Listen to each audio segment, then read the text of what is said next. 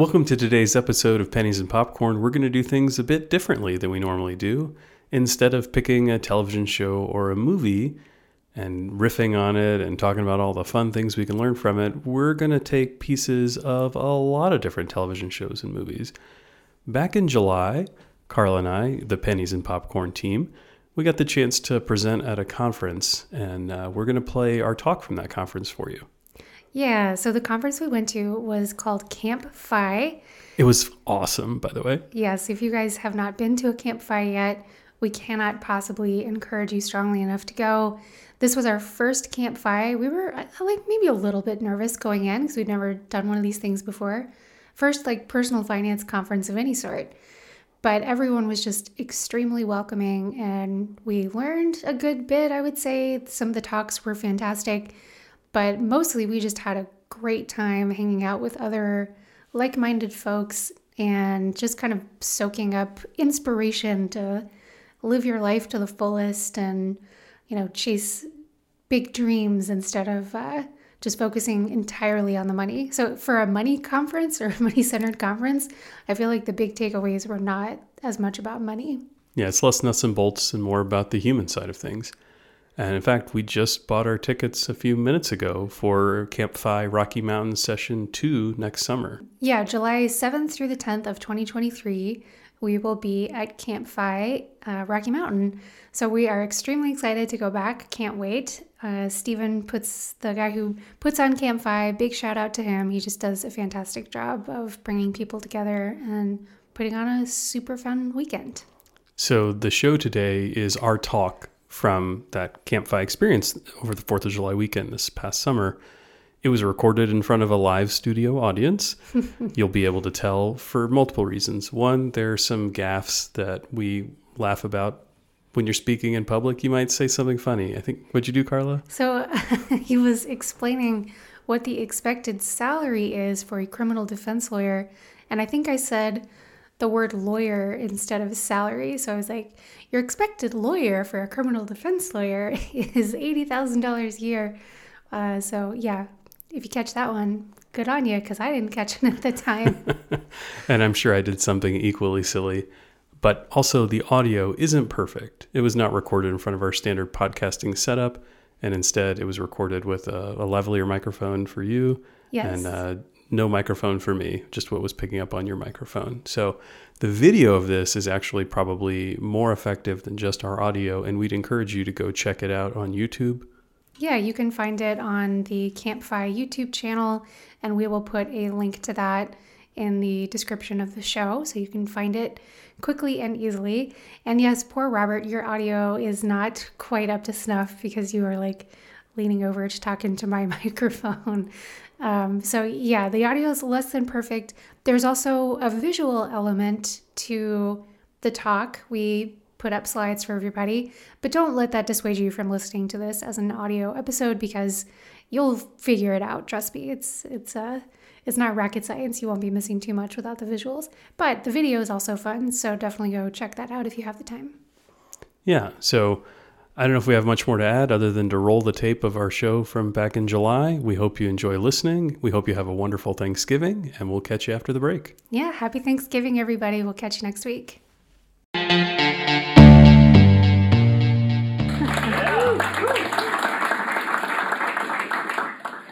Well, just to start off with, thank you guys so, so much for having us here. This is our first Camp FI, and we've been totally blown away and have just had an absolute blast.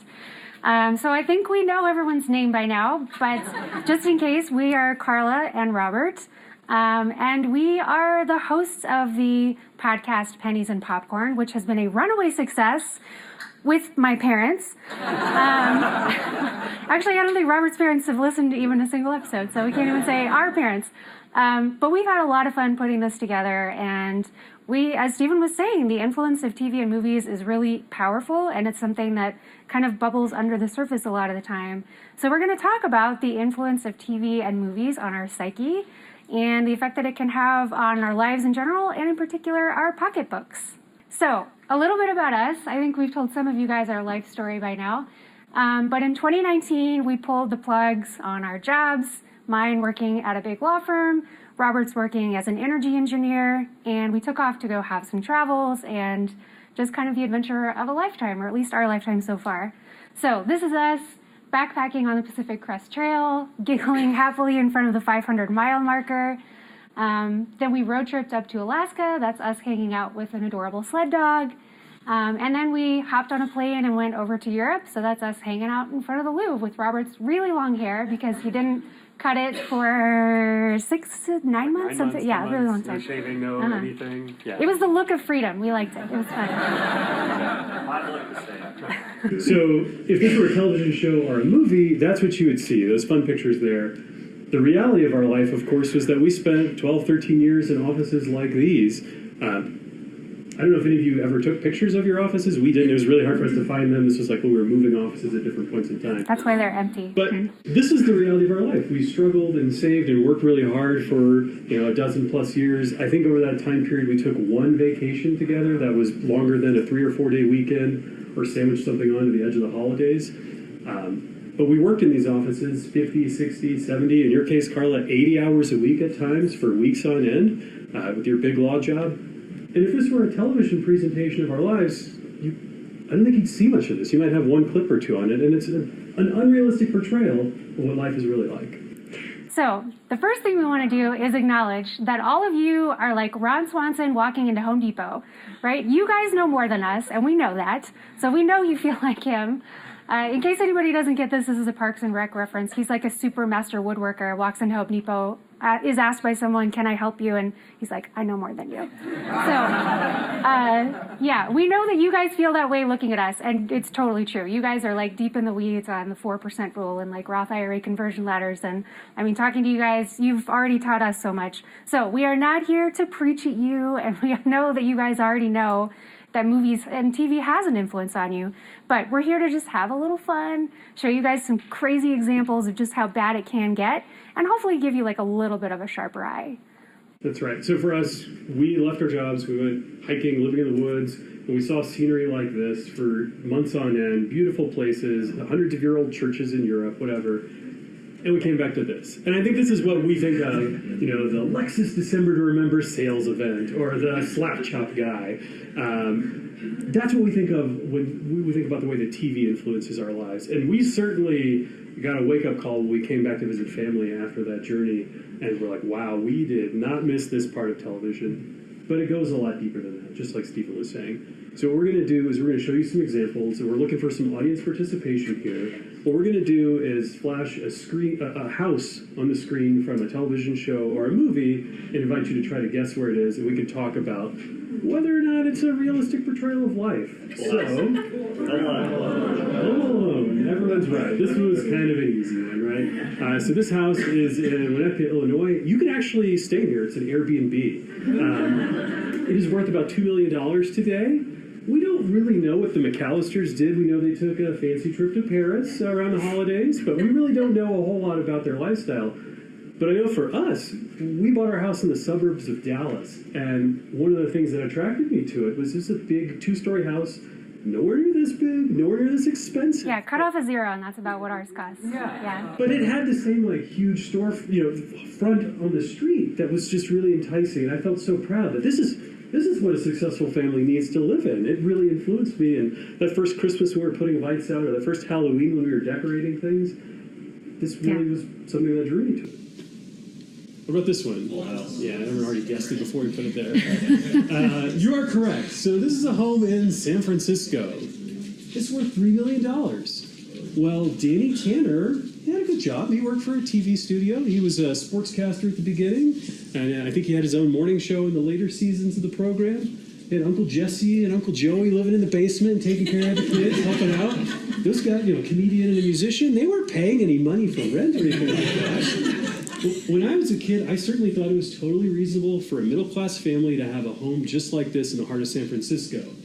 I no longer have that delusion. Yeah, okay, everybody knows this one, right? So this is like the prototypical example that everybody thinks about when they think about like wildly unrealistic TV portrayals of what people can and can't afford. So it flip flops a little bit throughout because the show was on for 10 seasons. So it changes. But for most of the show, This apartment is shared by Rachel and Monica. You can see with the two doors, it's a two bedroom apartment. Rachel works as a waitress at the Central Park Coffee House. Her estimated salary was somewhere in the range of like $25,000 a year. Uh, Monica was a chef, which was a higher paying job, but her salary is estimated to be somewhere like 80 ish thousand dollars a year. And you can see this is what the estimated rent is for this apartment in Greenwich Village, New York $8,000 a month. So, some pretty basic math even splitting it like these two women cannot afford to live here. Yeah, it is flat impossible, let alone with all of the shopping and the going out, and of course the coffee habit that we see on a regular basis. Now, Rachel worked at the coffee shop, maybe she got hers for free. But I mean, just otherwise, wildly unrealistic portrayal of what finances are like in real life. Okay, this is this is a tougher one. I was hoping this might stump everybody. Does anybody recognize it? Yes, good job. I wish we had a prize to give you. I'll, I'll knit you something later. okay, so yeah, this is the, the Netflix show Grace and Frankie. So, what you are looking at here is their second home. This is a vacation home that they purchased for a cool almost $27 million. so, it what? So here's this is the realistic part. Two families bought it together, so it's only like 13 million a piece. I mean, this is actually really reasonable. No, I'm kidding. So uh, the two couples that bought this, they are respectively a divorce lawyer and an artist. The average salary for a divorce lawyer is about eighty thousand dollars. Now you can do a lot better than that. You can also do worse. Where do we have our family lot? I don't know. What do you guys think? Is, that... is this in reach? yeah, you guys are doing this next weekend, right? This you're going to go shopping for this.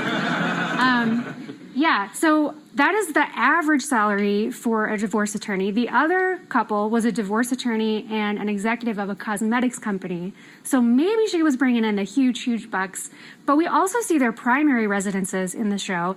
They are also quite swanky, both of them separately. So to have two super, super nice primary houses and then this $27 million beach house just is mind blowing. And this is never discussed on the show.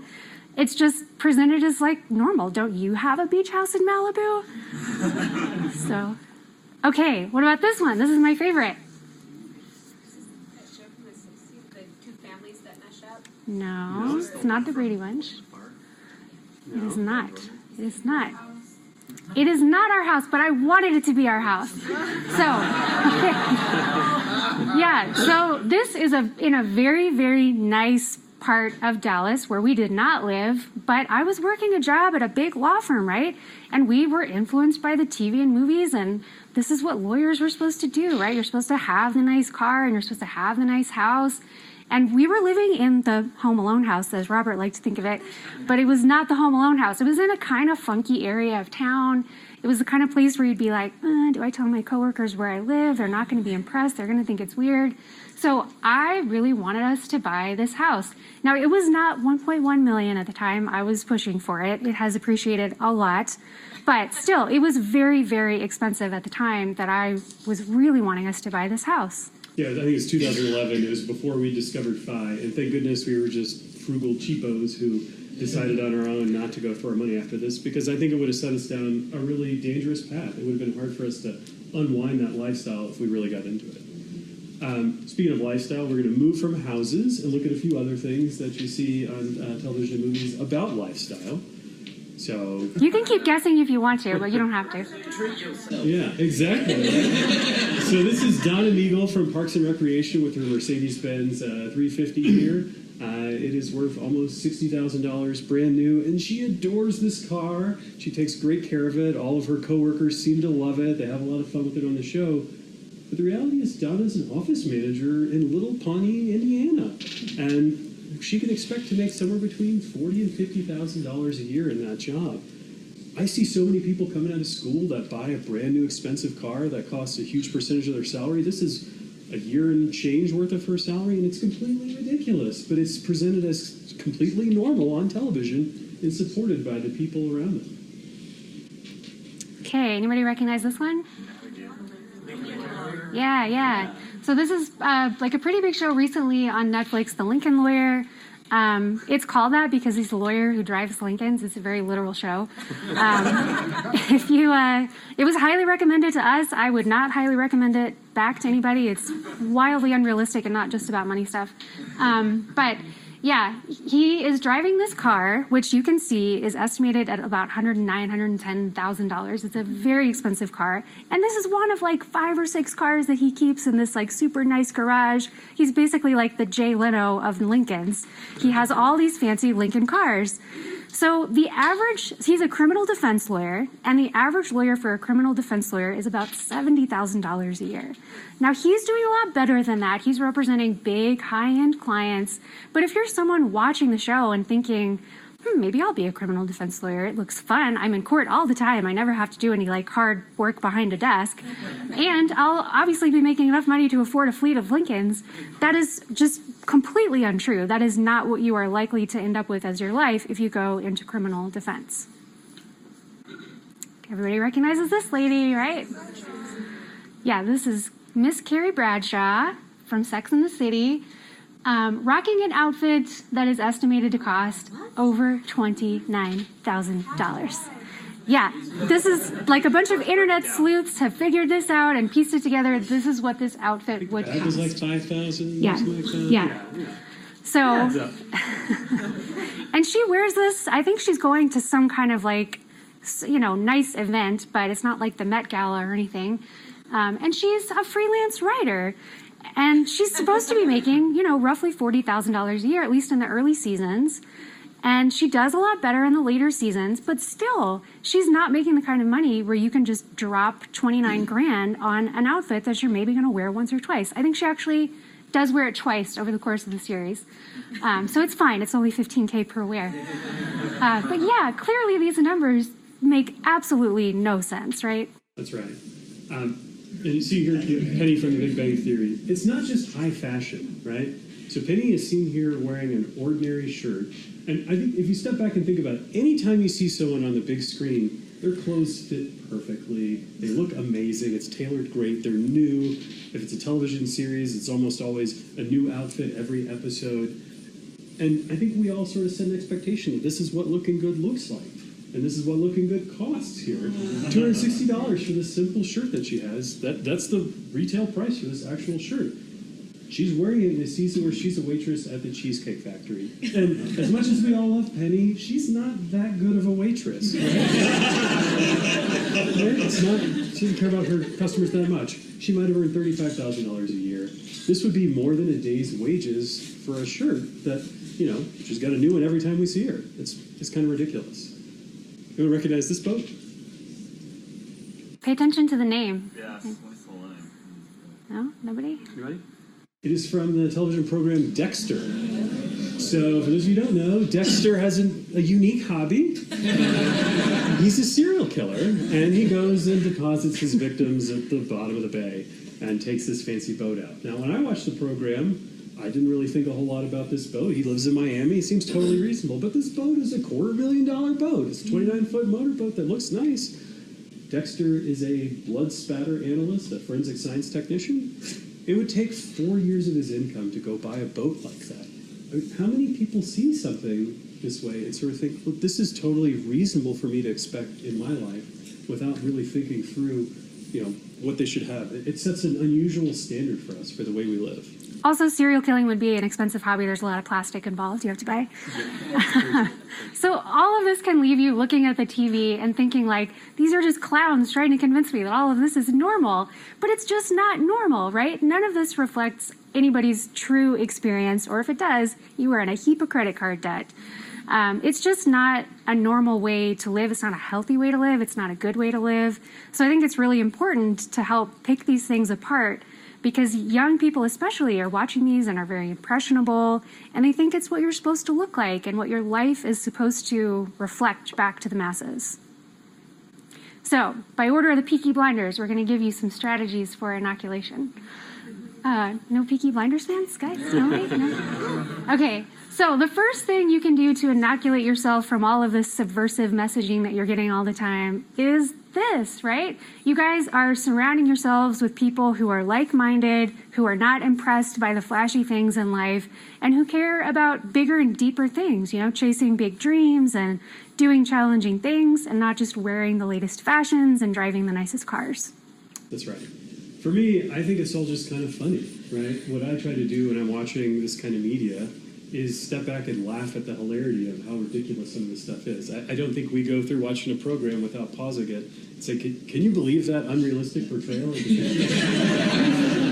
and, and I think if you do that, you're sort of armed with the acknowledgement, right? It's not a surprise. It's not. It, it's decreasing the subtle influence that it has on your life. Uh, the other thing is, we're all here because we're interested in financial independence. We're, some of us are already there. Some people are along a fun journey, but you often have to think about you know, why are you interested in fire? What are you really trying to accomplish with your life? What do you really want to do? And whenever you're making a big purchase or making big decisions or strategic pathways, taking the time to pause and consider your own personal why of FI is, is a really helpful exercise. FI is something that we don't see on TV or movies very frequently, right? It doesn't show up on the, the blockbuster lists very often. Um, when it does, it maybe looks something like this, like the Bluth family, where you know outside of George Michael at the banana stand, nobody really wants to work, right? Everyone's just kind of lazy and, and afraid to do anything. Or it looks something like the Roy family from Succession, where you have a big business mogul family with the dad who runs this company, and you've got siblings who are fighting to take over uh, the company in the future. But you've got the older brother Connor Roy, who has never done anything in his life. He's so delusional. He thinks he's going to be president of the United States, and he's qualified because he's a member of this elite, wealthy family. But he's, he's clearly financially independent. I'm not sure that this is the portrayal that any of us would like to see for five people on the big screen. So, kind of on the other end of the spectrum, you have people who are presented as just like bums or trying to mooch off of their friends and get a freebie wherever they can, whether their friends want to give it to them or not. So, we've had Kramer like rooting around in Jerry's refrigerator, taking his food from him, stealing his hot water, I think, in one episode. I mean, he's we never get any explanation for how he's able to not work, but he never does have a job, and it's just this like no one wants to be Kramer, right? He's he's a, he's not a good role model for us to see on TV. We're this guy, right? this is the dude from uh, The Big Lebowski, and he's just the absolute ultimate slacker in life. Again, he seems to be kind of struggling financially and he doesn't seem to be motivated to do anything about it. He just sits around drinking white Russians all day. So I think when we were chasing financial independence, we kind of had this fear of like, this is what our families are seeing. Like, this is who they think we want to be. And it's not. It's not at all. Yeah. So we want to talk a little bit about our own FI reality. We uh, we took the opportunity to leave Dallas, a place that wasn't really working for us, and move closer to the mountains. So you can see here in the upper right me on a backpacking trip on a random weekend with our dog, just a few hours from our house. Right, we had we had the opportunity to go do that. We chose where we live based on the things we really wanted to be able to do. We started our silly little pennies and popcorn podcast. If, if you haven't listened to it, I'm sure you can tell by this presentation that it's not the most serious podcast out there, um, but we have a lot of fun with it. I really wanted to get involved with my local community, so when we moved to Longmont, I joined the city's sustainability advisory board something I never really found time to get involved with back when we lived in Dallas.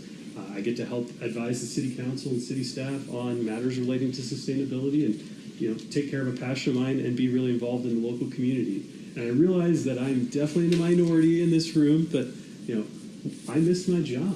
I really liked what I got to do every day. I'm an energy engineer and I get to go help make buildings be more efficient and improve uh, schools and help underfunded entities make a difference. And I, I'm really passionate about it. And so there's a picture of me with some of my coworkers at a student engagement event we did in Colorado Springs a few months ago. Uh, I was recently interviewing for a slightly different role inside my team, and uh, the director who was interviewing me asked me some question. I, I start off with my, my answer with, I'm here because I want to be here. And I think he interpreted that as me saying, I haven't gone to go work for a competitor and chase more money because I really believe in our particular team. And while that is a true statement, there's a lot more behind that. I felt really empowered to go back to this job and do it the way that I want to do it, and I don't really feel beholden to anybody for anything. And it gives me such a place of confidence to do it the way that I want it to. And if that ever changes, well, maybe I can go experience FI more like the way Carla does. So I have not gone back to a traditional job, but my life is full of new challenges and just like happy, joyful things. So cutest dog on planet Earth. Sorry to any dog owners, but ours wins. Um, that's our dog Miles. I go for a super long walk with that little guy every single day. Um, I've taken up a new hobby of knitting. Made this shirt. Mm-hmm. Super obsessed with it. Also brought knitting stuff if anybody wants to learn this afternoon. Um, I have a Spanish group. We've been reading uh, books in Spanish. Right now, we're working on Charlie and the Chocolate Factory in Espanol. Um, and I did sort of go back to work. So I didn't completely flush my law degree down the toilet. Um, I have a little baby law practice with one other lawyer and one paralegal, and we do immigration work, which is completely different than what I did before. But it's really fun, and I get to help people and see the effects of the work that we do will last for generations. People that get to come here and their kids get to stay here. It's incredibly rewarding. And then I got through my work as an immigration attorney. This is my law partner and I, with a couple other volunteers at a military base um, where we worked with about 50,000 Afghan refugees who had just come to the United States. And I had a chance to just talk with a lot of them and help them understand the American immigration system and hopefully find a way to stay here more permanently. It was incredibly rewarding and something I never, ever would have had the chance to do if I had still been working at my big law job. We have a garden. That's me holding a giant zucchini. Uh, by the way, they're not supposed to get that big. They're real mealy if they do, so yeah. cut them off sooner. Yeah. Um, but it's a fun picture. Uh, piano is something that I completely love. I took lessons from ages like four through 19, and then I just kind of fell off the wagon and went, you know, law school, working. Um, but I've gone back to that and spend lots and lots of time doing that. And I also teach a couple of students, which has been really fun and rewarding. And then I do a little bit of behind the scenes work with Carl and Doug on their Mile High FI podcast, which is what led us to starting the Pennies and Popcorn podcast. So I just have so many fun things going on, and I'm definitely not sitting around drinking white Russians all day. Exactly. So TV and movies are maybe not a real life portrayal of regular life or FI life either, um, but that's that's our presentation. So as uh, David S. Pumpkins would ask, uh, any questions?